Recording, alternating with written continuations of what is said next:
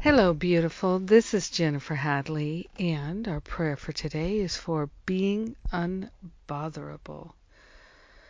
So we take a breath, love and gratitude, hand on our heart. So grateful and thankful to join together, to live the love, to be unbotherable, to walk in peace. We're grateful and we're thankful to partner up with the higher Holy Spirit self.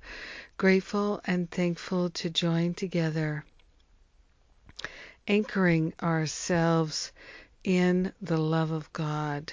So grateful and thankful that fear falls away when we're anchored in love. So grateful and thankful to lay upon the holy altar fire of divine love any and all sense of fear, doubt, worry, the shame, the blame, the regret, the jealousies, the guilt. We're laying it on the altar and we're setting ourselves free. We're standing in a place of peace and love and joy, and we are grateful and thankful to claim the mind that is unbotherable is our mind. We're unshakable, standing in love, standing in patience, standing in kindness, standing in generosity of the heart. We are grateful and thankful to stand tall in the love of God, in the light of God. So grateful and so thankful that to be of service is the greatest joy, and we're discovering that.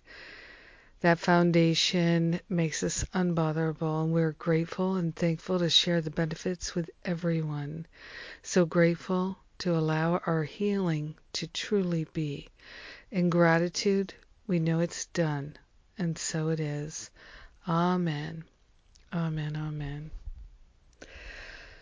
Oh, it's so good. it is so good to pray, and I am so grateful to pray today. Today, my Finding Freedom boot camp starts again. And for the first time in several years, I'm recording all new classes, and you can come and join me in this wonderful curriculum that means so, so much to me.